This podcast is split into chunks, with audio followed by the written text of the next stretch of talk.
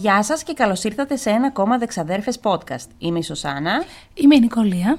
Και κάθε φορά σας αφηγούμαστε δύο ιστορίες που μας έκαναν εντύπωση. Και εσείς καλείστε να ψηφίσετε ποια από τις δύο ιστορίες σας αρέσει πιο πολύ. Μπαίνετε στο προφίλ μας στο Instagram, στο Δεξαδέρφες podcast, και ψηφίζετε την αγαπημένη σας ιστορία. Όπως καταλαβαίνετε, η ξαδέρφη είναι χάλια. Ε, απλά σε αυτό το επεισόδιο πρέπει να βάλετε λίγο πιο δυνατά τον ήχο σας. Ε, πες όμως πως το έπαθες. Από τις Βενετίες και τα εξωτερικά. Λες να μου φταίει που πήγα στο εξωτερικό, ε. ε αυτό, αυτό φταίει. Πολύ υγρασία, ρε παιδιά. Ε, μας Αλλά, το μαγική Βενετία. Πέρα από αυτό. Και μου έφερες και ένα ωραίο δωράκι. Ε, ε πώς. Και επίσης, μπορεί να είσαι χάλια. Φαριγκίτιδα. Φαριγκίτιδα. Αλλά πρέπει να εκτιμήσουν το γεγονός ότι είμαστε εδώ και κάνουμε podcast. Έτσι ακριβώς. Το οποίο θα ανέβει παραμονή Χριστουγέννων. Εορταστικό. Ναι. Έτσι λέω εγώ. Σήμερα πώς έχουμε. Σήμερα έχουμε δεκαπέντε, να ξέρετε. Σήμερα γιορτάζεις. Α, ευχαριστώ, ευχαριστώ. Να σε χαιρόμαστε. Να είσαι καλά. Γενικά αυτό σκεφτόμουν. Όλο το ξαδελφοσόι που μας ακούει, ναι, από τις εικοστή εβδόμη Νοέμβρη και μετά, ναι, έχει να γιορτάζει τις ξαδέλφες. Ναι. Γενέθλια εσύ, εσύ γιορτή μου. Εγώ, μετά γιορτή εσύ. Ναι. Οπότε όλοι οι κρατές μας μας γιορτάζουν. Να μας γιορτάζετε, παιδιά. Έτσι. Και επίσης έχουμε ακόμα έναν λόγο να γιορτάσουμε. Εσύ δηλαδή. Γιατί τι έκανες. Κέρδισα. Κέρδισες, ε, όχι απλά κέρδισες, κέρδισες, φίλε. Ευχαριστώ. Και το και... λες και τόσο ωραία αισθησιακά. Ευχαριστώ. Και εγώ και η Νατάσα και η κάθε φωνή καθενός που παλεύει να ακουστεί. Ήταν συγκλονιστική. Δηλαδή και μετά εγώ που ξανά άκουγα το επεισόδιο, λέω ρε φίλε, ήταν συγκλονιστική ιστορία. Δεν το κατάλαβα εκείνη την ώρα. Είχα πάθει βέβαια σοκ με όλα αυτά που άκουγα, αλλά ήταν πάρα πολύ ωραία ιστορία. Μπράβο, ξαδέρφη. Ευχαριστώ. Με ψηφίσανε όλοι τώρα. Ναι. Τους τρόμαξα. Τους τρόμαξα. Για πες. Α, να πούμε επίσης, ναι, ότι χθες ανέβασα ένα story mm-hmm. στο Instagram μας, γιατί ήμουνα πάρα πολύ χαρούμενη. Ε, βγήκα για ένα κρασί με έναν φίλο που βρεθήκαμε πρώτη φορά από κοντά, αλλά τόσο πολύ που μιλάμε μέσω των social, νιώθουμε ένας τον άλλον φίλοι. Mm-hmm. Ήταν ο Κωστής Τάλος από το Αθηνολόγιο, ναι, που αν κάποιος ξέρει όλα τα μυστικά, τα κρυμμένα, τους ιερούς τόπους, τα μυστικά όλων, όλων των μυστηρίων, όλων οτιδήποτε υπάρχει, ναι, είναι ο Κωστής. Ναι. Οπότε ό,τι μυστικά μου είπε, ναι, θα σας τα πω στα εν καιρό. Και είσαι και ύπουλη. Δεν είπες ότι θα πας. Όχι ότι θα ερχόμουν, γιατί ήμουν ψόφια. Αλλά, να, εντάξει. Μπράβο. Μπράβο, περάσατε ωραία. Περάσαμε πολύ ωραία και μου έταξε ότι μια μέρα θα έρθει στις ξαδέρφες. Ναι. Θα καταφέρετε την άλλη φορά που θα ανέβει στη Θεσσαλονίκη να έρθει. Ναι. Και να κάνουμε έτσι ένα mini podcast. Ωραία, δεν θα είναι. Ναι. Πολύ ωραία, το περιμένουμε. Γιατί σκέψω ότι τώρα πριν από είκοσι μέρες ήταν η Ισλανδία. Ναι. Εκεί να Α, δεις... κάτι είδα στο Instagram. Ναι. Ναι. Εκεί να δεις τι μυστικά παίζουν. Μπράβο, μπράβο το Κωστή. Λοιπόν, επίσης να πούμε ότι σήμερα που θα ανέβει το επεισόδιο θα ανακοινωθεί και ο νικητής του giveaway. Και τώρα πρέπει να ανακοινώσουμε, ναι, το νέο giveaway. Αφού ευχαριστήσουμε το Μος η Μος. Φυσικά. Για την προσφορά τους. Το υπέροχο αυτό, την υπέροχη σύνθεση. Για πες. Κανονικά δεν πρέπει να ευχαριστήσουμε το Μος η Μος. Ναι. Όχι. Τι. Γιατί έχουμε κάνει μια λίστα με τα ψώνια που πρέπει να κάνουμε από το Μος η Μος. Νομίζω ότι αν δει ο σύζυγός μου μία ακόμη φορά λίστα με ψώνια που θέλω να αγοράσω. Δεν θα τις κρύβεις τις λίστες. Εντάξει. Είσαι χαζή. Ευχαριστούμε Μος η Μος. Για τα υπέροχα πράγματα. Για αυτό το υπέροχο που στείλατε σε εμάς. Mm-hmm. Και ευχαριστούμε για τις ωραίες λίστες που θα κρύβω θα και θα παραγγέλνω ένα-ένα. Για πες και για το επόμενο giveaway. Το επόμενο giveaway το κάνουμε επίσης με πολύ χαρά. Το κάνουμε τώρα γιατί αυτό είναι το τελευταίο επεισόδιο της χρονιάς. Ναι, είναι, ναι. Ορίστε, μια ακόμα χρονιά που αλλάζουμε μαζί σας. Και να πούμε, θα πω εγώ, το αποφάσισα τώρα και θα το πω. Στο τέλος του podcast θα μιλήσουμε λίγο για το είκοσι είκοσι τρία. Να πούμε πρώτα τις ιστορίες μας και μετά, εντάξει. Εγώ τι θα πω. Θα, θα σε κατευθύνω εγώ. Μάλιστα. Πες λίγο τι είναι αυτό το giveaway που δίνει ο Γιώργος. Λοιπόν, είναι ένας άνθρωπος για αυτό το giveaway που τον θεωρούμε βαθιά φίλο μας. Ναι. Γιατί? Γιατί πριν κάνει αυτό το giveaway σε εσάς, έκανε το αντίστοιχο σε εμάς. Με τόσα που είδε και τόσα που μας είπε, αν αυτός δεν είναι μέσα στην ψυχή μας, ποιος θα ήταν, ναι, άλλωστε. Εσύ, Αφού αυτά που είπε, την επόμενη μέρα τα σχολιάζαμε μία με την άλλη, γιατί δεν πιστεύαμε τι, τι διάβασε ο άνθρωπος. Ναι. Ο Γιώργος λοιπόν, που είναι και αυτός ένας ακροατής από εσάς, που σας αγαπάει όλους και αγαπάει πάρα πολύ εμάς, σας κάνει ένα διάβασμα χαρτιών ταρό, ναι, ε, για όλο το είκοσι είκοσι τέσσερα. Τέλειο. Πώς θα πάει η χρονιά, ε. Ναι. Πάρα πολύ μου αρέσει αυτό. Και εμένα. Και πιστέψτε με, θα τα βρει όλα. Δεν υπάρχει περίπτωση να πέσει έξω. Βασικά, πιστέψτε με, θα βρει πράγματα που δεν τα αντιλαμβάνεστε καν. Ναι. Αφού κάποια στιγμή μου είχε στείλει κάτι, το διάβαζα, έρχομαι την άλλη μεριά στην ξαδέρφη της, λέω εσύ. Ναι, μου λέει, έτσι είναι. Όπως τα λέει. Οπότε, be ready. Ναι, μπείτε, θα ανέβει ένα post που θα ανακοινώνουμε το giveaway και όλες τις λεπτομέρειες για να ναι. πάρετε μέρος. Αυτά. Να μην σε ταλαιπωρήσω πολύ σήμερα. Είπαμε, θα τα πούμε στο τέλος. Αν έχεις ακόμα φωνή. Θα έχω. Είπαμε, φαρεγκίτιδα, δεν πειράζει. Μας αγαπάνε και έτσι. Θα σηκώσουν, είπαμε, λίγο τον ήχο στη συσκευή που μας ακούνε. Ναι. Λοιπόν, ρίχνω τέρμα. Ναι. Όχι, ρε φίλε, πάλι. Τι, τι, τι, τι. Πώς γίνεται αυτό, εξήγησέ το μου. Θες να ρίξεις εσύ? Όχι. Α, θα ξεκινήσει λοιπόν η ξαδέρφη. Ξεκινάω εγώ, παιδιά, αν δεν το καταλάβω. Και εγώ θα φάω ήσυχη, ήσυχη την καραμέλα μου. Από την αγανάκτησή μου. Λοιπόν. Επίσης, τελείως δημοκρατικά, ναι. αποφάσισα να κάνουμε ιστορίες που έχουν να κάνουν με τα Χριστούγεννα. Ε, μου έστειλε μήνυμα να κάνουμε ιστορίες τα Χριστούγεννα όταν ήμουν ακόμα στη Βενετία, όπου της είχα mm-hmm. πει ότι εγώ έχω έτοιμη την ιστορία για το podcast. Α, είχες άλλη έτοιμη. Φυσικά. Ναι.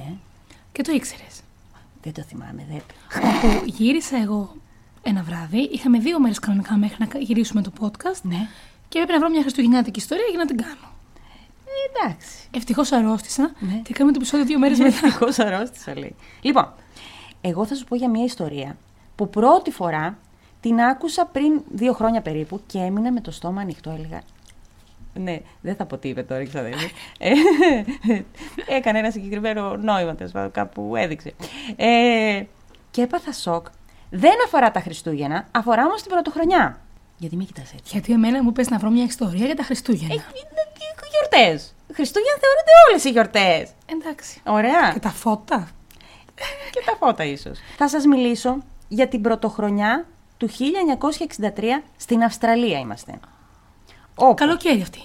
Καλοκαίρι, ναι. Α, αυτές είναι οι πρωτοχρονιές. Λίγο έξω από το Σίδνεϊ. Δύο. Αχ, να σας πω, θα τη διακόπτω. Έχω πάρα ναι. πολλά κέφια σήμερα και σήμερα. Να μην με διακόψεις, πρέπει να κρατήσεις τη, τη φωνή σου. Ναι, αλλά έχει αλλάξει τραπέζι εδώ που καθόμαστε. Ναι, ναι. Και έχουμε κάνει έναν ανασχηματισμό για να κάνουμε το podcast. Και τώρα φωτισμός πέφτει τελείως αλλιώς. Και είσαι πάρα πολύ όμορφη σήμερα. Αλήθεια. Ναι. Αυτό ο φωτισμός λέει πέφτει αλλιώς. Έχεις σκοτάδι και σε βλέπω όμορφη. Όχι, πέφτει το φως επάνω σου. Ευχαριστώ. Αυτό τώρα ας συνέχισε ελεύθερα. Δεν μπορώ να συνεχίσω τώρα να κάνω τέτοια. Λες και λιώνω. Λιώνω, λιώνω. Τι έλεγα. Α, ναι. Δύο δεκαπεντάχρονα αγόρια. Άκου να δεις τώρα τι κάνανε αυτοί οι δύο. Δίπλα εκεί είχε ένα γήπεδο γκολφ. Και επειδή φτώχεια, καταλαβαίνεις, πηγαίναν αυτοί πολύ πρωί, μαζεύανε τις μπάλες του γκολφ που είχαν πέσει έξω από το γήπεδο και πηγαίνανε μετά στο γήπεδο του γκολφ και τις πουλούσανε. Α, ωραίο. Για να βγάλουν χαρτζηλίκι. Περνάνε μία κατά τις εφτά η ώρα, εκεί δίπλα είχε ένα μικρό ποτάμι. Και βλέπουν έναν τύπο ξαπλωμένο, στην όχθη ας πούμε του ποταμού, μπρούμητα, που ήταν κάπως ρε παιδί μου άνθρωπος. Και υπέθεσαν ότι επειδή το προηγούμενο βράδυ ήταν πρωτοχρονιά, είχε πιει πάρα πολύ και είχε λιποθυμήσει εκεί. Και φεύγουνε.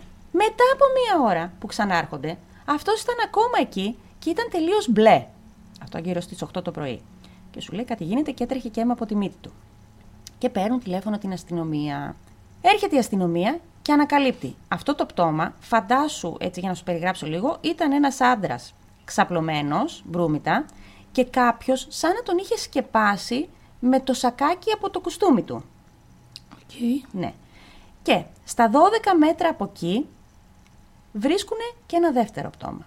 Μίας γυναίκας που κι αυτή ήταν, μ, όχι γυμνή, φορούσε ένα φόρεμα και το φόρεμά της ήταν σηκωμένο προς τα πάνω και κάποιος την είχε καλύψει με χαρτόνια, με κούτες, χαρτό, χαρτόκουτα ρε παιδί μου, σπασμένες κούτες τέλος πάντων. Αυτό δείχνει μία ευσέβεια ναι. προς τους νεκρούς. Ναι. Όταν δηλαδή μιλάμε για έναν κατά συρροή δολοφόνο συνήθως, ναι. αυτοί που μετά φροντίζουν τα πτώματα είναι αυτοί που κάνουν μια ιεροτελεστία και δείχνουν μια ευσέβεια. Αυτό. Συνήθως ναι. Μάλιστα. Αυτό όμως δεν συνέβη αυτή τη φορά. Μάλιστα. Και θα σου εξηγήσω γιατί. Φωνάζουν την αστυνομία και αρχίζει η αστυνομία. Καταρχάς έπρεπε να βρει ποιος είναι αυτός ο άνθρωπος. Μέσα στην τσέπη του βρίσκουν την ταυτότητά του. Και ο άνθρωπος αυτός ήταν ο Γκίλμπερτ Στάνλεϊ Μπόγκλ. Ή όπως αλλιώς τον φωνάζανε, Γκίμπ. Ε, ναι, το άλλο είναι λίγο μεγάλο. Για τη γυναίκα θα σου μιλήσω μετά. Να μου δίνεις λίγη σημασία γιατί μπορώ να βγω. Σε παρακαλώ, μην μιλάς πολύ. Θα, θα, θα, θα βραχνιάσεις. Άμα δεν μιλάω, θα κερδίσεις. Αχ, μ' άρεσε αυτό, θα το κρατήσω. Λοιπόν. Εγώ νοιάζομαι για σένα, Μαρία. Λοιπόν.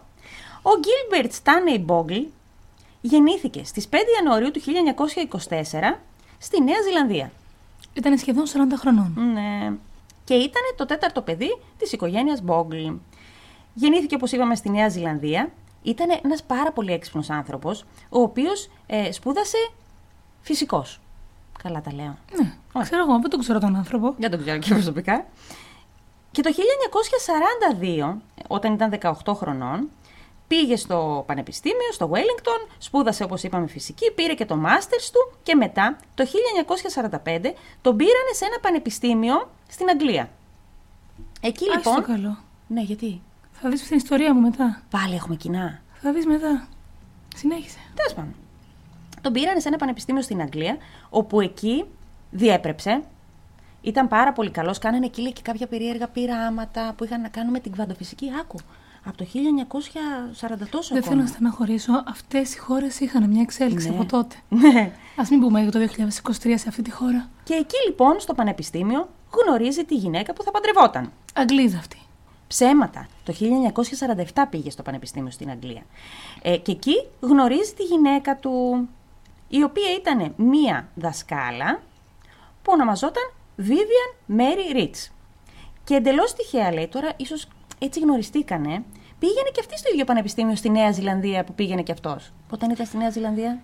Ήτανε Αυστραλέζα αυτή. Όχι. Συγγνώμη, ναι.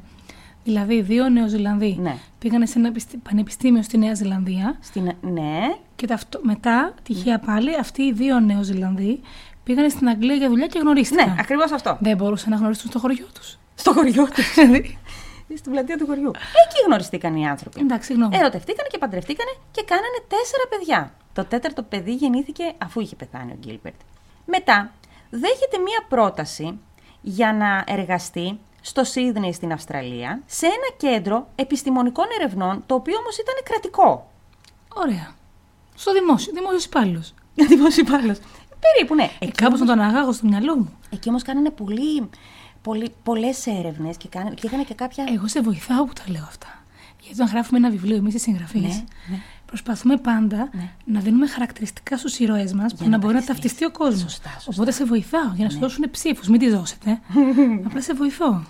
Και εκεί λοιπόν αυτός έπιασε δουλειά σε αυτό το κέντρο, τέλος πάντων, επιστημονικών ερευνών. Κάποια στιγμή όμως, το χίλια εννιακόσια εξήντα δύο, αρχές του χίλια εννιακόσια εξήντα δύο, δέχεται μία πρόταση, άλλη πρόταση, να πάει να εργαστεί στην εταιρεία Bell, ah, στην α, Αμερική, στο New Jersey, οι οποίοι θα τον χρειαζόντουσαν για δύο χρόνια για να κάνουν άκρως απόρριτα πειράματα. Άκρως απόρριτα. Ναι. Έλα ρε φίλα, αυτές είναι δουλειές. Που και αυτά είχαν να κάνουν, λέει, με κβαντοφυσική και κβαντομηχανική και τέτοια. Τέλειο. Με βγάζεις το ωρί. Όχι. Να συνεχίσω. Ε, εγώ πάντως θα σε κάνω ένα live. Να με, με κάνεις live. Ναι. Όχι live, σε παρακαλώ.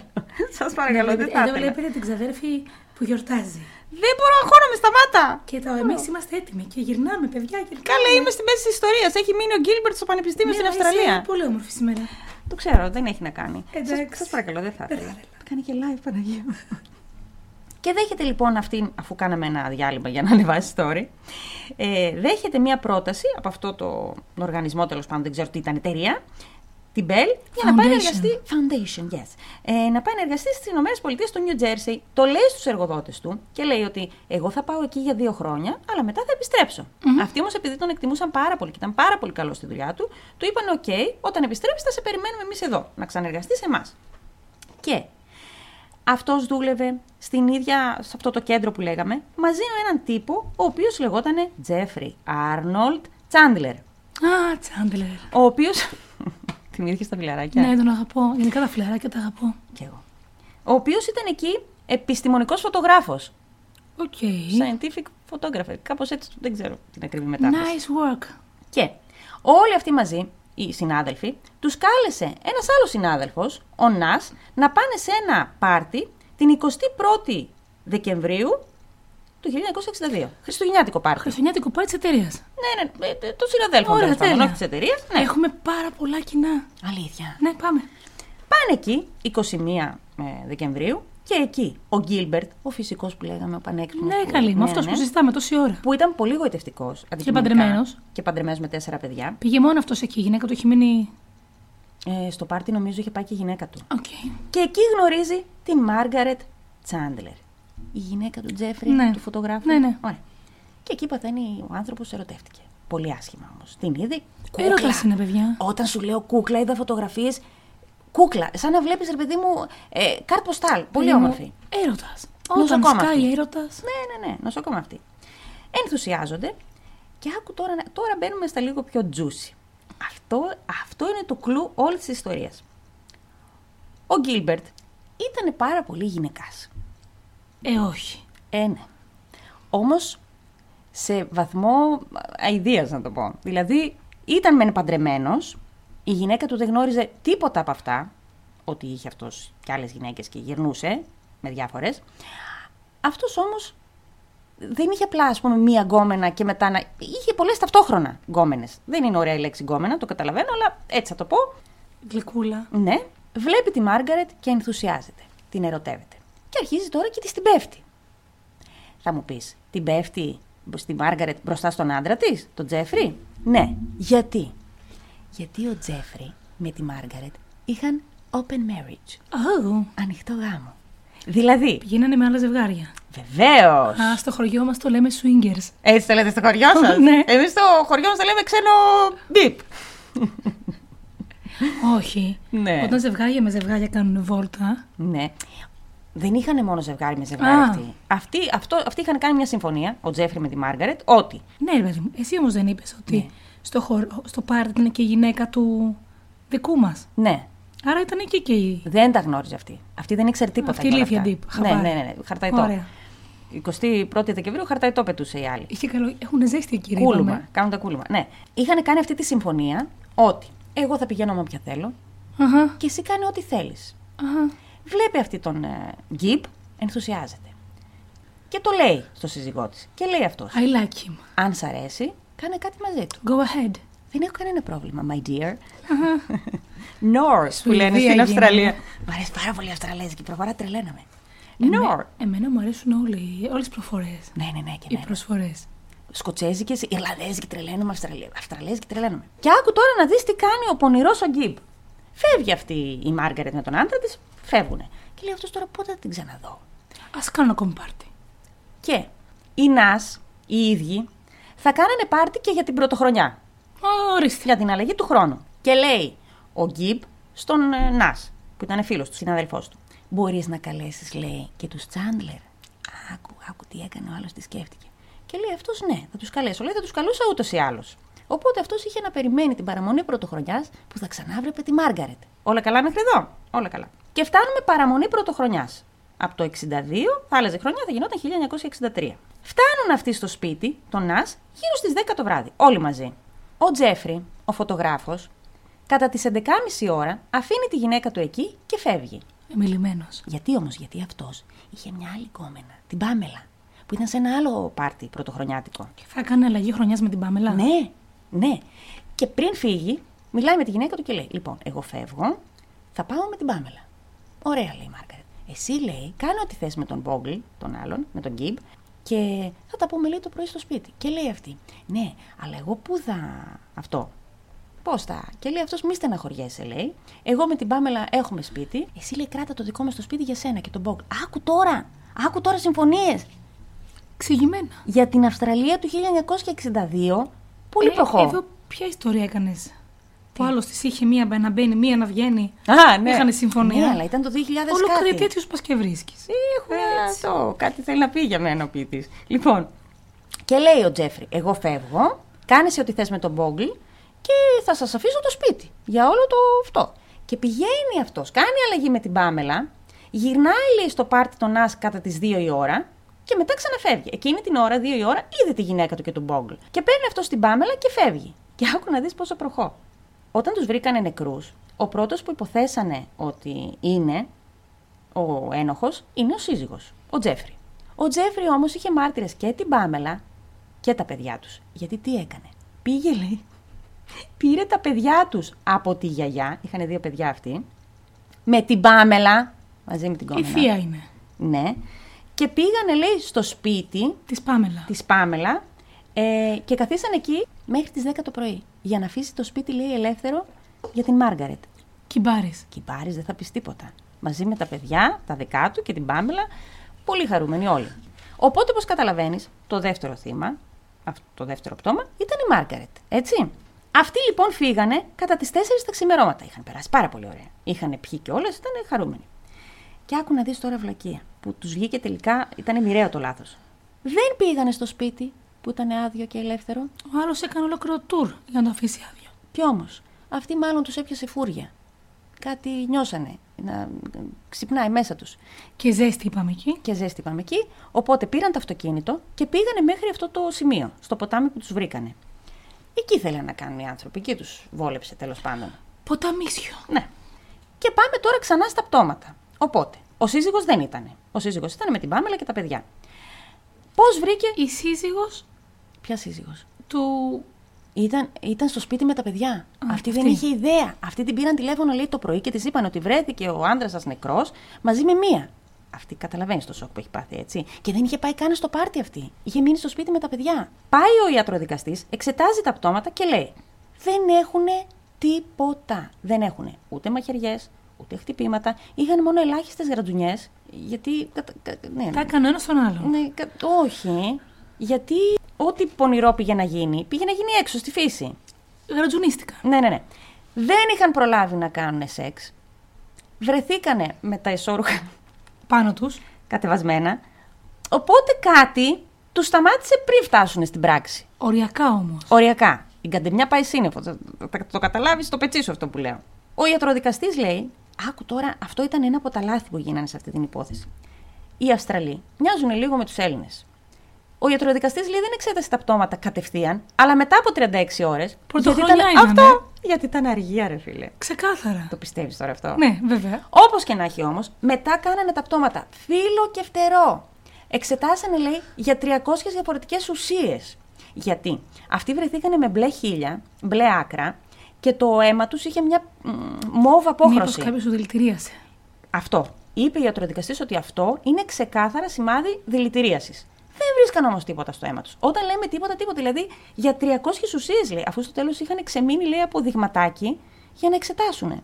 Το μόνο που είπε ο ιατροδικαστής είναι ότι είναι δηλητήριο, δεν ξέρουμε τι είδους δηλητήριο ή κάτι τοξικό τέλος πάντων με το οποίο ήρθαν σε επαφή και αυτό προκάλεσε ε, την καρδιά τους να σταματήσει. Αυτό έκανε την καρδιά τους να σταματήσει. Στο αίμα τους, λέει, βρέθηκε μόνο λίγο αλκοόλ και λίγη καφέινη. Μπορείς να φανταστείς τώρα. Τι χαμός έγινε στα μέσα μαζικής ενημέρωσης, στις εφημερίδες. Και υπήρχαν, λέει, δύο εφημερίδες, αυτό το είδα σε ένα podcast που το λέγανε, που κάνανε κόντρα μεταξύ τους για το ποιος θα πουλούσε περισσότερα φύλλα. Το τι γράψανε, ότι ε, swingers και αλλάζανε συντρόφους, γιατί βγήκε ο Τζέφρι ε, όταν βρήκαν τα πτώματα και λέει: η γυναίκα σας προφανώς είχε παράνομο δεσμό. Και λέει: αυτός δεν ήταν παράνομος. Για πρωτοχρονιά, αν μη τι άλλο. Χαμός. Είναι παρτάρες. Χαμός. Και λέει ο Τζέφρι: εγώ το ήξερα. Εμείς είχαμε ανοιχτό γάμο. Άκου τώρα. Σκέψου τι χαμός έγινε. Είχε και ο Τζέφρι την, το άλοθη, οπότε δεν μπορούσαν να κατηγορήσουν αυτό. Πιάσανε μετά πρώην συντρόφους, παράνομους δεσμούς, του Γκίμπ. Ωστόσο, δεν βρίσκανε μαρτυρίες για κανέναν, ρε παιδί μου. Δεν, δεν είδε κανένας κανένας στην περιοχή. Δεν είχε κανένας λόγο να το κάνει και δεν υπήρχαν αποδείξεις για κάτι άλλο. Όσον αφορά τώρα τους μάρτυρες, οι πρώτοι μάρτυρες που ήταν αυτοί που βρήκαν τα πτώματα. Ωραία, τα δύο παιδιά. Οι οποίοι είπαν ότι είδανε και μετά, όταν ξαναγυρίσαν, τον ξαναβρήκανε. Ποιος όμως είχε σκεπάσει τα πτώματα. Αν όντως είχαν δηλητηριαστεί, κάτι είχε γίνει. Πολύ αργότερα, χρόνια μετά, βρέθηκε ένας τύπος ο οποίος είπε ότι εκείνη την ώρα, τα ξημερώματα, πριν περάσουν τα δύο αγόρια, έκανε βόλτα το σκύλο του. Και επειδή αυτός ήταν, λέει, πάρα πολύ συντηρητικός και της εκκλησίας. Την ευσέβεια που έλεγα mm, στην αρχή. Ναι. Που αυτό καλά έκανες και το σκέφτηκες εκεί. Πολλοί το κάνουν όταν γνωρίζουν το, το, το θύμα, το σκεπάζουν για να μην νιώθουν τύψεις κάπως. Και αυτός, λέει, πέρασε από εκεί, τους είδε ξεβράκο τους, να το πω, και πήγε και τους σκέπασε. Δεν κατάλαβα ότι είναι νεκροί. Κατάλαβα ότι είναι νεκροί. Α. Κατάλαβα ότι είναι νεκροί. Γιατί δεν πήρε την αστυνομία. Γιατί φοβήθηκε μη βρει τον πελάτου. Αλλά ωστόσο τους σκέπασε. Πολλά χρόνια μετά ε, υπήρξε αυτή η μαρτυρία. Και επίσης, αρκετά χρόνια μετά. Ήρθε μια κοπέλα, βγήκε μια κοπέλα και είπε το εξής, ότι αυτή είχε δεσμό με μια άλλη κοπέλα. Okay. Και ότι εκείνο το βράδυ βρισκόντουσαν και αυτές εκεί. στην όχθη του ποταμού. Και είδαν, λέει, ένα ζευγάρι που ήταν έτοιμοι να κάνουν σεξ και ξαφνικά πιάσανε, λέει, το λαιμό τους και άρχισαν να πνίγονται και κάνανε σαν να έχουν παραισθήσεις. Γιατί δεν το είπε τότε? Γιατί θα καταλάβαινε ο κόσμος ότι είχε δεσμό με αυτήν. Ότι ήταν ομοφυλόφιλοι και ντρεπόταν η κοπέλα, σου λέει, ναι. Και μόλις τους είδαν αυτούς να μην μπορούν να αναπνεύσουν. Τι? Δεν ντρέπονταν. Κανείς που είχαν ελεύθερο γάμο πήγαιναν, έρχονταν, αλλά θα ντρέπονταν επειδή αυτοί ήταν ομοφυλόφιλοι. Ε, αυτοί ντρεπόταν. χίλια εννιακόσια εξήντα τρία. Ναι. Και είπε ότι νόμιζε ότι αυτοί είχαν πάρει ναρκωτικά, αλλά φοβηθήκανε, λέει, με την κοπέλα της και φύγανε. Και τώρα φτάνουμε στο κλου της υπόθεσης. Είναι δύο χιλιάδες έξι. Και ένας ερευνητής. σαράντα χρόνια μετά. Ναι. Και κινηματογραφιστής. Υπάρχει αυτή. Είναι βέβαια. Είναι δόκιμη. Κινηματογραφιστής και ερευνητής. Με μια ομάδα ερευνητών φτάσανε σε ένα συμπέρασμα και κάνανε και ένα ντοκιμαντέρ γι' αυτό. Εσύ τώρα, έτσι πως το έχεις με το μυαλό σου, πώς πεθάναν αυτοί? Ποια ήταν η αιτία και τι μπορεί Κάποιος να γίνει? Κάποιος τους δηλητηρίασε στο πάρτι.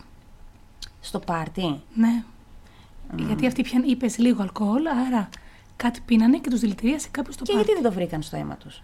Πάταν πολύ περίοδο δηλητηρίου και το εξήντα τρία δεν είχαν τρόπους να το βρουν. Μη σου πω ότι εγώ βαθιά μέσα μου θα είχα βάλει τη γυναίκα του που είχε πάρει χαμπάρι να βρει μια άλλη γυναίκα ενός άλλου συναδέλφου που θα έχει πάει στο πάρτι και να τους ρίξει το δηλητήριο και έτσι να έχουν όλοι άλοθη. Άρα τέλος πάντων. Συγγραφέας. Λοιπόν, και τι θεωρία προτείνει αυτός? Λέει λοιπόν. Προτείνει ή κατέληξε? Προτείνει, αλλά οι περισσότεροι έχουν καταλήξει σε αυτή τη θεωρία τελικά. Ωραία. Χωρίς να έχουμε αποδείξεις. Μετά από σαράντα χρόνια τι αποδείξεις, μαντάμ? Ναι. Λέει λοιπόν αυτός ότι είχε κάποιες μαρτυρίες για το χίλια εννιακόσια σαράντα και το χίλια εννιακόσια πενήντα, βρήκε κάποιες μαρτυρίες καταγεγραμμένες που λέγανε ότι πολλοί κάτοικοι εκεί της περιοχής που βρέθηκαν τα δύο πτώματα παραπονιόντουσαν για μια περίεργη μυρωδιά χαλασμένου αυγού. Mm-hmm. Το κράτησε αυτός.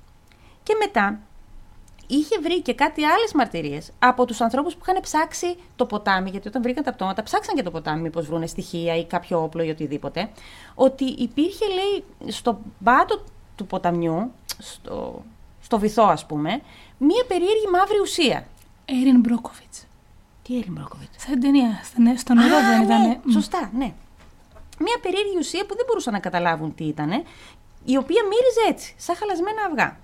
Και βρήκε αυτός ότι υπάρχει μια ουσία που λέγεται hydrogen sulfide, υδρόθιο. Υδρόθιο. Υποθέτω.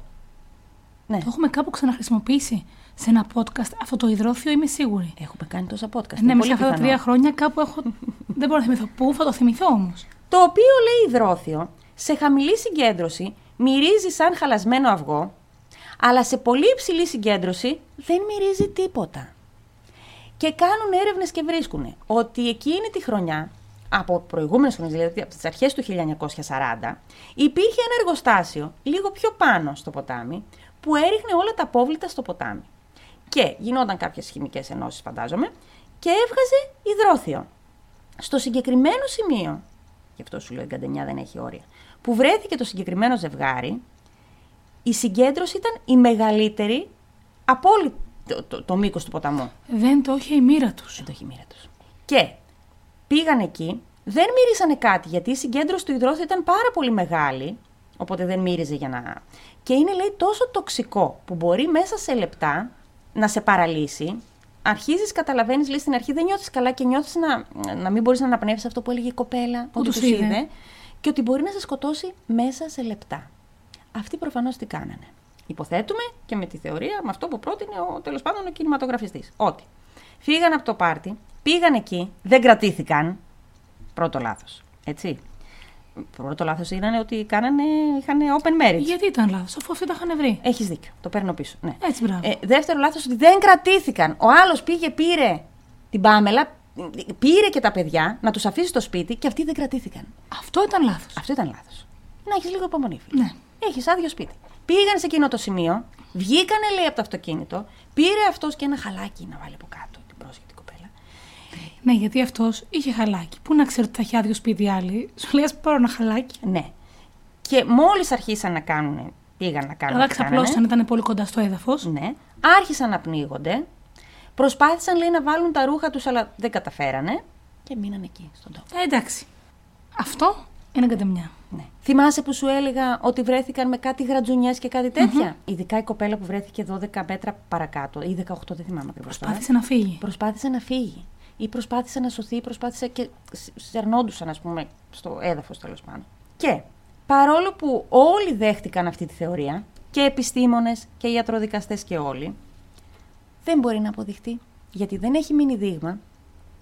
Αλλά εγώ ήθελα να πω αυτή την ιστορία γιατί. Πρώτον, είναι πρωτοχρονιά. Και να μην πάνε να ξαπλωθούν οι εκροτές μας στα ποτάμια. Έχει κρύο. Σε πολλές χώρες που μας ακούνε, θα παιδιά, θα κρυώσετε, θα πάθετε φαρυγκίτιδα. Αλλά ο τίτλος αυτής της ιστορίας είναι «Άμα δεν σε θέλει, ρε φίλε». Σωστά. Σωστά. Δεν έχω λόγια. Έχεις δίκιο. Και έμεινε το ζευγάρι εκεί. Κρίμα. Πολύ κρίμα. Και μετά από λίγους μήνες, λέει, γεννήθηκε και το τέταρτο παιδί του Γκίμπ. Άμα δεν σε θέλει. Άρε νεύρα αυτή η γυναίκα του. Να απαυτώσεις. Ναι. Και θα με... ναι. Τι να πεις. Άμα δεν το έχει μείνει σου να απαυτώσεις. Ναι. Έτσι. Τους λυπήθηκα όμως τους καημένους. Και εγώ τους λυπήθηκα. Σειρά μου τώρα. Σειρά σου. Είπαμε, δυναμώστε λίγο τον ήχο σας. Θα πούμε λοιπόν τις ιστορίες χριστουγεννιάτικες που ήθελες. Ναι, ναι. Που κανονικά, έτσι για αλλαγή, έπρεπε να πούμε ιστορίες γλυκούλικες. Mm-hmm. Αφού Χριστούγεννα είναι. Αλλά τι να σε κάνω. Επί ευκαιρία να πω ότι λόγω των Χριστουγέννων, ο εκδοτικός μου οίκος στο site του εκδοτικού εκδόσεις έξι έχει σηκώσει μικρά διηγήματα που αφορούν τα Χριστούγεννα. Και εκεί έχει και ένα δικό μου. Όποιος δεν το διάβασε, δεν νομίζω να υπάρχουν πολλοί, μπορεί να μπει να το διαβάσει. Αλήθεια. Αυτό που είχαμε ανεβάσει. Ναι. ναι. Έτσι λοιπόν, εξαιτίας σου, αντί να πούμε έτσι ωραίες ιστοριούλες, θα πούμε στους ακροατές μας για εγκλήματα που γίνανε στις γιορτές. Ναι. Και εγώ, εξαιτίας σου, έχω διαβάσει τέτοια εγκλήματα. Ναι. Και μέσα σε όλα διάβασα ένα άρθρο που έλεγε ότι τις γιορτές πάντα αυξάνονται τα εγκλήματα. Ναι, ναι. Γιατί. Όλα τα τραύματα που έχει ο καθένας βγαίνουν στην επιφάνεια. Όταν λες τραύματα ψυχολογικά. ψυχολογικά. Και α, όλα. Έχει λογική. Ναι. Γιατί είτε έχει κάτι που δεν το θέλει, είτε του βγαίνουν τα τραύματα για αυτό που δεν έχει και ζητάει. Και είτε εκδικείται αυτούς που νομίζω ότι του φταίνε, παρελθοντικά ή μελλοντικά. Ναι. Εξαιτίας του τα έχω διαβάσει. Κάνει ενεργοποίηση ναι. τραυμάτων. Και επίσης έβλεπα μια έρευνα που έλεγε ότι όντως, που το είχα πει εγώ σε ένα προηγούμενο podcast, τα περισσότερα εγκλήματα γίνονται από Νοέμβριο μέχρι Φεβρουάριο. Οι γιορτές. Ναι. Για πες. Εγώ λοιπόν σήμερα θα σου πω για την Τζοάννα Γέιτς. Τζοάννα Γέιτς.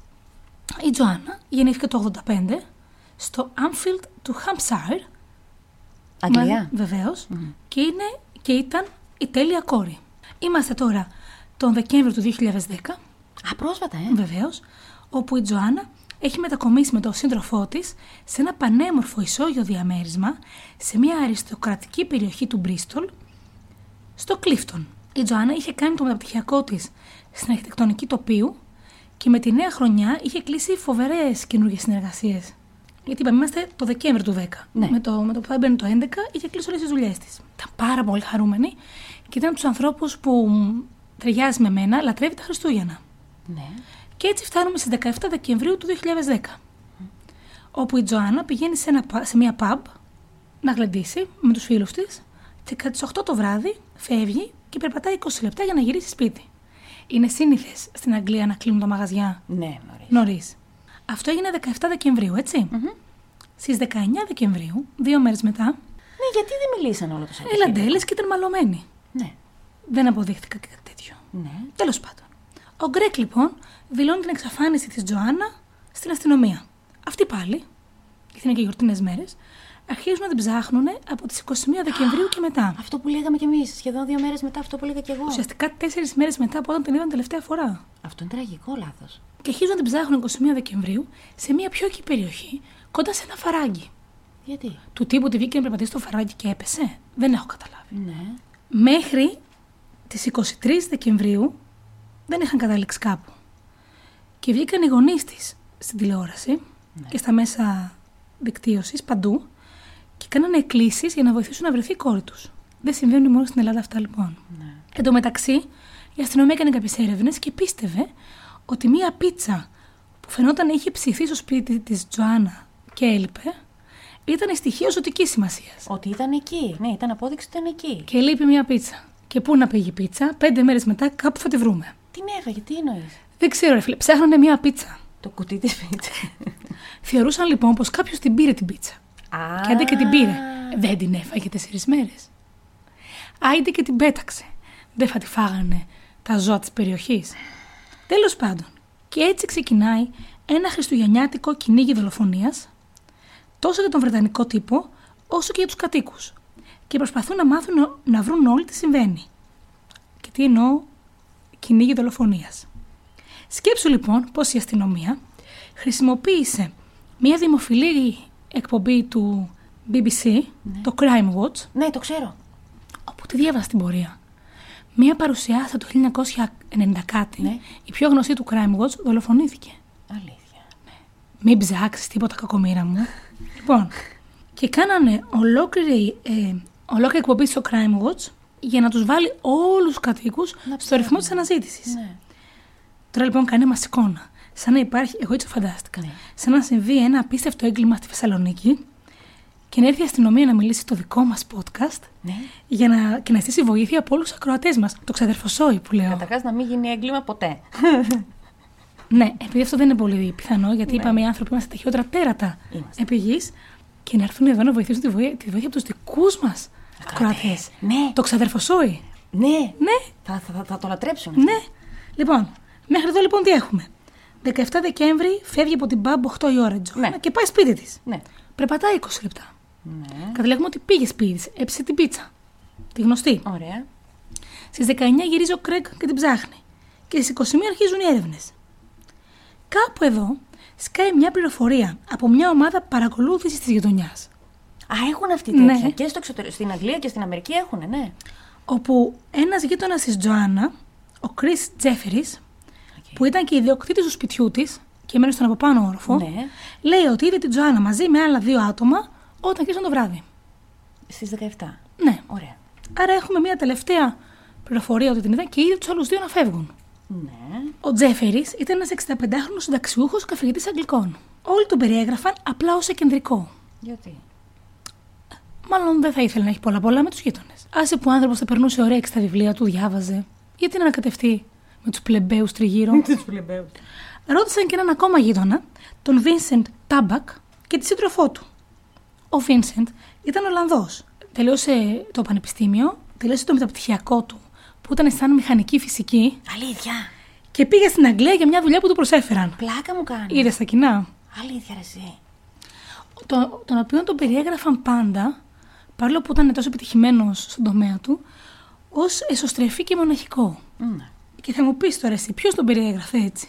Όλοι οι χριστιανοί μου, όλοι. Είχαν μπει τα social media, εκπομπές, τα αυτά, ah. όλα στη μέση και ξεψάχνιζαν τους πάντες. Και ήταν αυτός, ας πούμε, που προτείναν όλοι ότι αυτός έχει κάποια ανάμειξη, ψάξτε τον. Όχι, αλλά ψάξαν όλους τους γείτονες. Ναι. Και στις πληροφορίες μπήκε και η ομάδα παρακολούθησης και δίνανε μικρές, μικρές, μικρές πληροφορίες. Και εστιάσανε σε αυτόν. Έτσι φτάνουμε εικοστή πέμπτη Δεκεμβρίου ανήμερα, ναι. Όπου στις εννιά το πρωί ένα ζευγάρι έβγαλε βόλτα το σκύλο του. Κι αυτό, κι αυτό, και σκύλο. Ρε εσύ πόσα κοινά. Για πες. Και βρήκαν το πτώμα μιας γυναίκας στην άκρη του δρόμου. Επειδή ήμασταν παγωμένο το πτώμα, καθυστέρησε η νεκροψία. Ήταν και Χριστούγεννα. Ρε εσύ πόσα κοινά έχουν οι ιστορίες μας. Και όπως καταλαβαίνεις, ήταν η Τζοάννα. Στις εικοστή ογδόη Δεκεμβρίου ανακοίνωσαν επίσημα ότι, ότι ήταν η Τζοάννα και μάλιστα ότι στραγγαλίστηκε. Hey. Και εκεί ξεκινάει η έρευνα για το δολοφόνο της πια. Ποιον πήγαν να συλλάβουν πρώτα? Τον, τον, τον σύντροφό της. Πώς τον είπαμε? Τον, τον Γκρέγκ. Όχι βέβαια. Τον τελευταίο που την είδε. Το, που, γει... το γείτονα. Τον ιδιοκτήτη. Ναι, ναι, ναι. Που είπε ότι την είδε με τους δύο. Ε, πάντα. Το έχω ξαναπεί σε, και σε άλλο podcast. Πάντα. Ή δεν θυμάμαι στις φίλες μου, το έλεγα.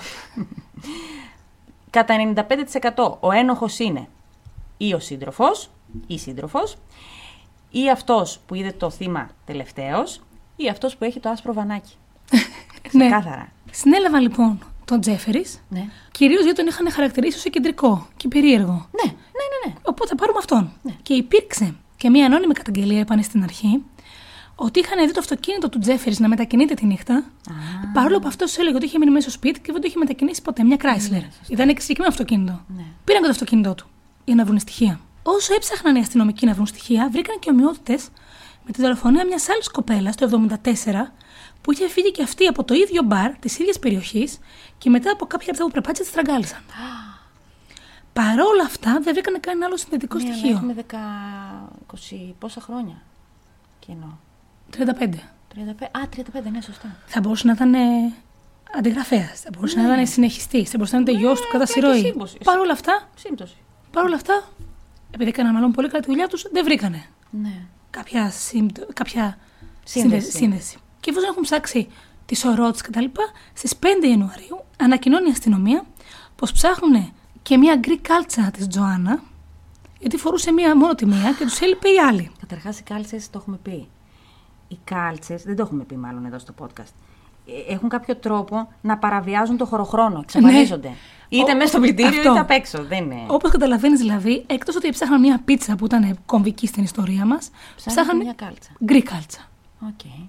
Που σε ένα άλλο χρώμα και να έχει γίνει στην πορεία. Μία mm-hmm. γκρι κάλτσα. Υπήρχαν άνθρωποι λοιπόν που έτρεξαν σε άπειρους σκουπιδότοπους και σε τόνους σκουπιδιών. Ναι. Για να βρούνε την, την κρίτσα και την κάλτσα. Γκρι... Ξανά σου λέω ότι όλη η Θεσσαλονίκη πάει στα σκουπίδια και ψάχνει μια γκρι κάλτσα. Mm-hmm. Αυτό γινότανε. Mm-hmm. Έπαιζε η είδηση στο Facebook, στο YouTube, παντού. Εγώ στο λέω. Έτσι θα κάνουν και με εμάς να δεις. Mm-hmm. Και θα βοηθήσουμε σε έρευνες. Mm-hmm. Θα λέει ξαδέλφες το λύσανε. Θα πάω εγώ να το ξαδερφοσόι το λύσανε. Να ψάξω σκουπίδι ένα-ένα. Και οι ακροατές μας. Βεβαίως. Τέλος πάντων, σκέψτε ότι μια εκπομπή πάλι στο μπι μπι σι προσέλαβε ηθοποιό και κάνει ένα μικρό ντοκιμαντέρ, σαν να ακολουθούν τα βήματα της Τζοάννα ένα-ένα για να δουν πού μπορεί να είναι. Όπως κάνει η Αγγελική, η κυρία Αγγελική. Ναι. ναι, δεν βοήθησε. Και φτάνουμε στις είκοσι δύο Ιανουαρίου πια, όπου η αστυνομία συλλαμβάνει ένα νέο ύποπτο. Άλλον. Ποιον? Τον αυτόν που λέγανε όλοι οι γείτονες. Τον πήραμε τον Τζέφρι, τον έχουμε. Τον Τζέφρι. Ο Τζέφρις ήταν ο landlord, το από πάνω που έμενε. Ναι. Okay. Ποιος μας έμεινε τώρα? Ο, ο Ολλανδός. Ο Ολλανδός, ναι, αυτόν! Τον γκόμενο δεν θα τον συλλάβουμε, μαντάμ. Θα τον αφήσουμε εκεί ήσυχο ακόμα. Γιατί τι έκανε ο Ολλανδός? Βίνσεντ, τον τον άνθρωπο. Vincent, ναι. Ο οποίος Βίνσεντ, πρόσεξε τώρα. Όταν του είχαν κάνει ερωτήσεις στο σπίτι, ναι. γιατί χτύπησαν πόρτες, άρχισαν να ρωτάνε, ναι. ήταν απίστευτα ήρεμος. Mm-hmm. Και είχε επιβεβαιώσει και αυτός πως ο Τζέφερης είχε μετακινήσει το αυτοκίνητό του. Ναι. Βέβαια, η σύντροφός του φαινόταν λίγο πιο επιφυλακτική, αλλά τον όλα πάρα πολύ ήρεμα. Ναι. Και μάλιστα οι αστυνομικοί τον είχαν αποκλείσει αμέσως, σαν ύποπτο. Ναι. Σκέψου πόσο ήσυχη ήταν για αυτόν που τον είχαν, τον είχαν αφήσει να πάει στην Ολλανδία για τις γιορτές. Μάλιστα την ίδια περίοδο από την Ολλανδία έδιναν κάποιες πληροφορίες, τον καλούσαν στο τηλέφωνο, υπήρχε μια αλληλεπίδραση. Ναι. Και στην Ολλανδία πήγε και ένας αστυνομικός από την Αγγλία για να πάρει νέες καταθέσεις από τον Βίνσεντ και την κοπέλα του, γιατί υπήρχαν κάποιες ασυνέπειες στην ιστορία ξαφνικά. Και ζορίζονταν. Και το σκεφτόμουν. Δεν είναι απίστευτο πόσα λάθη κάνουνε οι άνθρωποι όταν νιώσουν ότι δεν απειλούνται. Όταν νιώσουν ότι είναι ασφαλείς, εκεί αρχίζουν να κάνουν λάθη. Ναι. Κατάλαβα τι λες. Το συλλαμβάνουν λοιπόν και εκεί αρχίζει να ξετυλίγεται η αλήθεια. Το βράδυ που γύρισε σπίτι η Τζοάννα, μπαίνει μέσα, πάει στην κουζίνα και ετοιμάζει την πίτσα να φάει. Αυτή η πίτσα δηλαδή, έλεος, ναι. Έξω το παράθυρό της περνάει ο Βίνσεντ, ισόγειο η Τζοάννα. Ναι. Μιλάνε, κάτι της λέει και του λέει η Τζοάννα, μπες να σου δώσω και πίτσα να πας σπίτι. Γλυκούλα, ναι. Μπήκε αυτός μέσα. Ήταν και γιορτινό το κλίμα, της μιλούσε, κάτι είπανε μεταξύ mm-hmm. τους. Αυτός κάτι εξέλαβε σε ένα πιο ερωτικό vibe ναι. και πήγε να τη φιλήσει. Uh-huh. Αυτή τραβήχτηκε, του λέει τι είναι αυτά που κάνεις, με τα καλά σου και πατάτε κάτι ρουλιαχτά. Ναι. Λέει αυτός. Αυτά τα είπε αυτός μετά, ε. Mm-hmm. Uh-huh. Και επειδή φωνάζει αυτή, αυτός στην προσπάθειά του να την κάνει να σταματήσει, της κλείνει το στόμα. Με την κάλτσα. Της κλείνει το στόμα. Και στα επόμενα δευτερόλεπτα. Πέθανε. Αλήθεια. Δεν μπορούσε να πάρει ανάσα και πέθανε. Δεν το κατάλαβε, ήταν αυτός πολύ αγχωμένος. Βλακίες τώρα. Τέλος πάντων, ναι, συνέχισε. Όταν το κατάλαβε ότι είναι νεκρή, πανικοβλήθηκε. Ναι, ναι.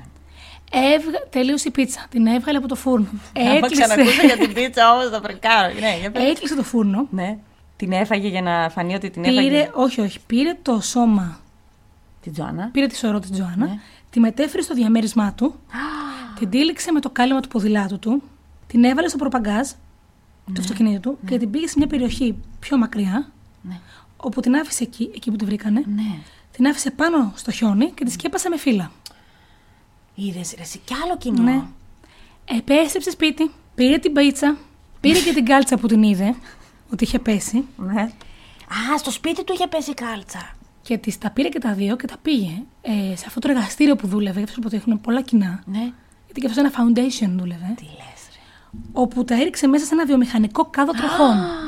Δεν υπήρχε πιθανότητα να, να βρουν αυτά τα συγκλονιστικά στοιχεία που έψαχνε η αστυνομία είχε ποτέ. Είχε δίκιο όμως η αστυνομία που έψαχνε την πίτσα και την κάλτσα. Και δεν τα έβρισκε ποτέ. Ναι. Και μετά στη δίκη πια Ο Βίνσεντ είπε ότι τον βόλεψε πάρα πολύ όλα αυτά που έλεγαν τα μέσα μαζικής ενημέρωσης και δικτύωσης για τον Τζέφερις, ναι, και τον χρησιμοποίησε και αυτός για αποδιοπομπαίο τράγο. Σου λέει, αφού αυτόν τον βρήκαν, τον είχαν όμως ξεσκίσει τον Τζέφερις. Μέχρι και όμως. Η κοπέλα του δεν ήξερε τίποτα. Περιμένεις. Ναι, περιμένω. Ωραία. Η κοπέλα του, όταν άρχισε να ρωτάνε, κάτι μάλλον την έκανε εντύπωση στην αντίδραση του Βίνσεντ. Mm-hmm. Γι' αυτό και ήταν λίγο πιο φλεξική και κουμπωμένη, αλλά δεν ήξερε τίποτα. Ναι. Καθ' όλη τη διάρκεια της δίκης, ο Βίνσεντ ζήτησε συγγνώμη mm-hmm. από την οικογένεια της Τζοάννα, ε, γιατί για μια εβδομάδα τους ταλαιπώρησε μέχρι να βρεθεί το πτώμα της, ναι, και να βρεθεί η αλήθεια. Ναι. Πρόσεξε τι είπα. Δεν τους ζήτησε συγγνώμη γιατί σκότωσε. Πλάκα κάνει. Του ζήτησε συγγνώμη για όλα τα υπόλοιπα. Γιατί έλεγε ότι δεν ήθελε να τη σκοτώσει. Δεν ήταν αυτό ο σκοπός του. Α, σας ζητάω συγγνώμη που. Για ταλαιπωρία, αλλά δεν ξέρω τι άλλο να κάνω. Και μέσα σε όλα αυτά, πριν γίνει η δίκη, είχε ζητήσει ένα παπά και είχε πάει και του είχε μιλήσει αυτός ο παπάς. Να εξομολογηθεί. Κάπως έτσι. Τα λάθη που σου έλεγα. Και στον παπά είπε ότι σκότωσε. Μάλιστα. Άρα νόμιζε ότι η συζήτηση με τον παπά, ναι, είναι εμπιστευτική. Ναι, ναι, ναι, ενώ δεν είναι όταν γίνεται μέσα, στο... Α, μέσα στην αστυνομία. Ναι. Α, αυτό δεν το ήξερα. Δεν έγινε στο κελί που πήγε, πες μου. Ναι, ναι, ναι.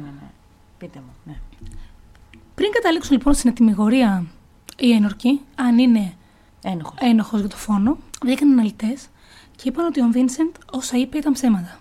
Όλα. Ήταν πολύ πιο σωματώδης από την Τζοάννα, πολύ πιο ψηλός. Ανά πάσα στιγμή, αν ήθελε να την κάνει να σοπάσει, μπορούσε να το κάνει. Ναι. Και εφόσον μπορούσε το ένα δευτερόλεπτο, θα καταλάβαινε ότι εκείνη δεν πήρε ανάσα, μπορούσε απλά να μετακινήσει ένα εκατό στο χέρι του. Ναι.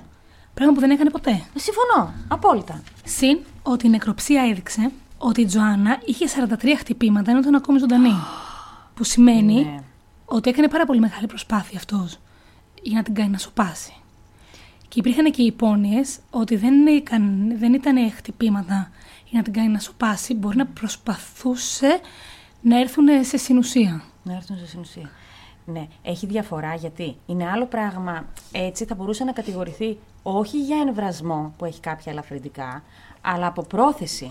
Δολοφονία από πρόθεση. Ναι. Άρα ο σκοπός του ήταν να τη σκοτώσει. Ναι. Το πιο τρομακτικό από όλα αυτά mm-hmm. ήταν στο τέλος, ναι, που αμέσως στο τέλος του φόνου. Ναι. Που την πήγε σπίτι και την κάλυψε κτλ.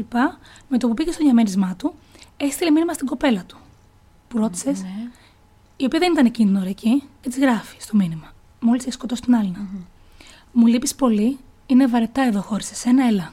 Μη στραβολώ, ο δικαστής έβγαλε μια ανακοίνωση ότι θεωρούσε τον Βίνσεντ από τα πιο επικίνδυνα άτομα που έχει γνωρίσει και θα μπορούσε να είναι ικανός για ακόμα πιο ειδεχθή εγκλήματα.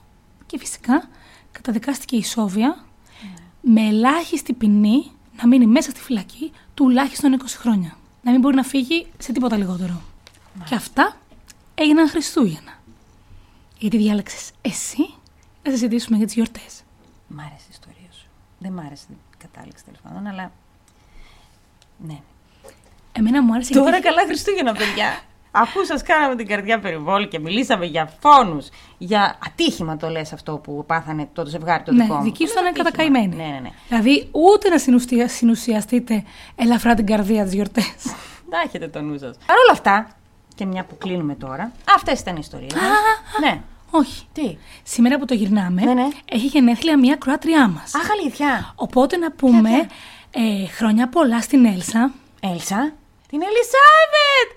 Αχ, την αγαπημένη μου, την γλυκούλα μου, ναι! Την αγαπάμε πολύ, είμαστε πάντα δίπλα της και όλη η ενεργειά μας και όλη μας η αγάπη. Σ' αγαπάω πολύ, Έλσα, και θέλω να ξαναπάμε για καφέ. Και υποσχόμαστε σε όλους τους ακροατές μας ότι το δύο χιλιάδες είκοσι τέσσερα θα είναι μια καλύτερη χρονιά. Θα είναι. Για όλους θα είναι καλύτερη. Θα είναι, παιδιά. Και κλείνοντας, να κάνω αυτό το recap που λέγαμε. Πώς ήταν για σένα το δύο χιλιάδες είκοσι τρία? Έχουμε πέντε λεπτάκια μέχρι να κλείσουμε και να πάω εγώ στο σχολείο να πάρω τα κορίτσια. Ε, μέχρι πρότινος θεωρούσα ότι ήταν μια πάρα πολύ καλή χρονιά. Γενικά θεωρώ, ναι, στο τέλος κάθε χρονιάς mm-hmm. ότι είναι μια καλή χρονιά. Ναι. Θέλω να κλείνω με αυτή την αίσθηση μέσα στο μυαλό μου και η αυτυποβολή είναι πολύ μεγάλη δύναμη. Ναι. Το λέω από την αρχή. Είναι, φυσικά. Και πάντα λέω ότι ήταν μια καλή χρονιά και η επόμενη θα είναι ακόμη καλύτερη. Ναι. Απλά κάπου νομίζω τον Αύγουστο κατάλαβα ότι το είκοσι τρία ήταν μια δύσκολη χρονιά. Αλλά δεν πειράζει γιατί βγαίνουμε αλόβητοι, δυνατοί, mm-hmm. με τους ανθρώπους που έχουμε επιλέξει να είναι γύρω μας. Δηλαδή εγώ εκεί καταλήγω, mm-hmm. Εγώ εκεί καταλήγω ότι εφόσον τελειώ... είμαστε Δεκέμβρη του είκοσι τρία και οι πέντε άνθρωποι, έξι που εγώ, που εμένα κάνουν τον πυρήνα της ζωής μου, είναι καλά, υγιείς και είναι δίπλα μου, θα είναι μια υπέροχη χρονιά. Εγώ ξέρεις πάρα πολύ καλά ότι είμαι λίγο καραγκιόζης, ρε παιδί μου, και χαχαχουχου. Ε, θέλω να ξέρετε, παρόλο που το έχετε καταλάβει, γιατί είχα και θέματα υγείας και τα μοιράζομαι σχεδόν όλα μαζί σας. Ήταν μια πάρα πολύ δύσκολη χρονιά. Ήταν μια χρονιά από αυτές τις χρονιές που ε, τις θυμάσαι μετά από χρόνια και λες, η τάδε χρονιά ήταν σκατά, αλλά... Α, όχι, περιμένετε πριν πει το αλλά. Σε ένα επεισόδιο θα κάνουμε ένα χωρίς ιστορίες. Ναι. Θα δω πώς θα το κάνουμε. Ναι, ναι, ναι. Που θα έχει να κάνει με μεταφυσικά. Ναι. Και θα πεις τότε ναι. μια πάρα πολύ ωραία φράση που μου είπες ένα μήνα πριν. Τι σου είχα πει? Για τις δύσκολες χρονιές και τους εαυτούς μας. Ναι. Αλλά δεν θα την πω τώρα. Μετά μια χρονιά. Ποια φράση είχα πει? Α, ναι, ναι, ναι. Για μένα, ξέρεις πως η δύναμη ήτανε? Ξέρω. Ξέρω, άδεια. Ήτανε πάρα πολύ δύσκολη χρονιά. Μπορεί να μην. Κάποιος που με ξέρει και μπορεί, ας πούμε, και με βλέπει κάθε μέρα. Πέρα από τους δύο-τρεις δικούς μου, δικούς μου ανθρώπους. Και εμένα. Εννοείται και σένα. Δεν θα καταλάβαινε τίποτα για το πόσο δυσκολεύτηκα αυτή τη χρονιά. Όμως, τώρα που κοιτάω πίσω, που έχει φύγει η μπόρα το πολύ. Ήφε το άνω τόξο. Να σου... Δεν έχει έρθει ακόμα, αλλά καταλαβαίνω γιατί ήρθε. Και θέλω να πω ότι πολλές φορές όταν περνάμε δύσκολα, πολύ δύσκολα όμως, ε, και πολλές φορές βάζω τα γέλια και κάνω τον καραγκιόζη και γελάω για να μην κλάψω και για να μην πέσω. Και με βοηθήσατε και οι ξαδέρφοι και εσείς όλοι πάρα πολύ αυτή τη χρονιά. Πάρα πολύ. Κανονικά πρέπει να κάνουμε ένα επεισόδιο με ειδική μνήμα στην ξαδέρφη. Ναι, ευχαριστώ. Αφιερωμένη στην ξαδέρφη. Όταν όμως περάσει η μπόρα και το πολύ το δύσκολο, να είστε σίγουροι ότι θα αρχίσετε να βλέπετε τα πράγματα από ψηλά λίγο διαφορετικά. Αποστασιοποιείς από τον πόνο, τη θλίψη, το θρήνο και τα βλέπεις διαφορετικά. Λε, δεν, και σταματάς να λες γιατί σε μένα όλα και ξέρεις γιατί. Και αυτό είναι μια αρχή για να πατήσεις κάπου και να αρχίσεις να ανεβαίνεις. Αυτό. Όπως τα είπε. Ωραία δεν τα είπα κι εγώ. Ναι. Ώρες, ώρες τα λέω. Ωραία τα λες. Γι' αυτό είναι, λοιπόν... Θα είναι μια καλή χρονιά, παιδιά, το είκοσι τέσσερα... Σας λέω αλήθεια. Θα είναι. Θα είναι. Όχι, και θα έχουμε ένας τον άλλον. Και αν πιστεύουμε. Πώς να το πω τώρα που να ακουστεί πιο δόκιμο. Ναι. Αν πιστεύουμε ο ένας τον άλλον, συνεχίσουμε να πιστεύουμε στους ανθρώπους. Ναι. Και, και δίνουμε δύναμη στην καλή μας πλευρά mm-hmm. και στο καλό των ανθρώπων, θα τους υπερνικήσουμε τους άλλους, να ξέρετε. Ξεκάθαρα. Έτσι. Word.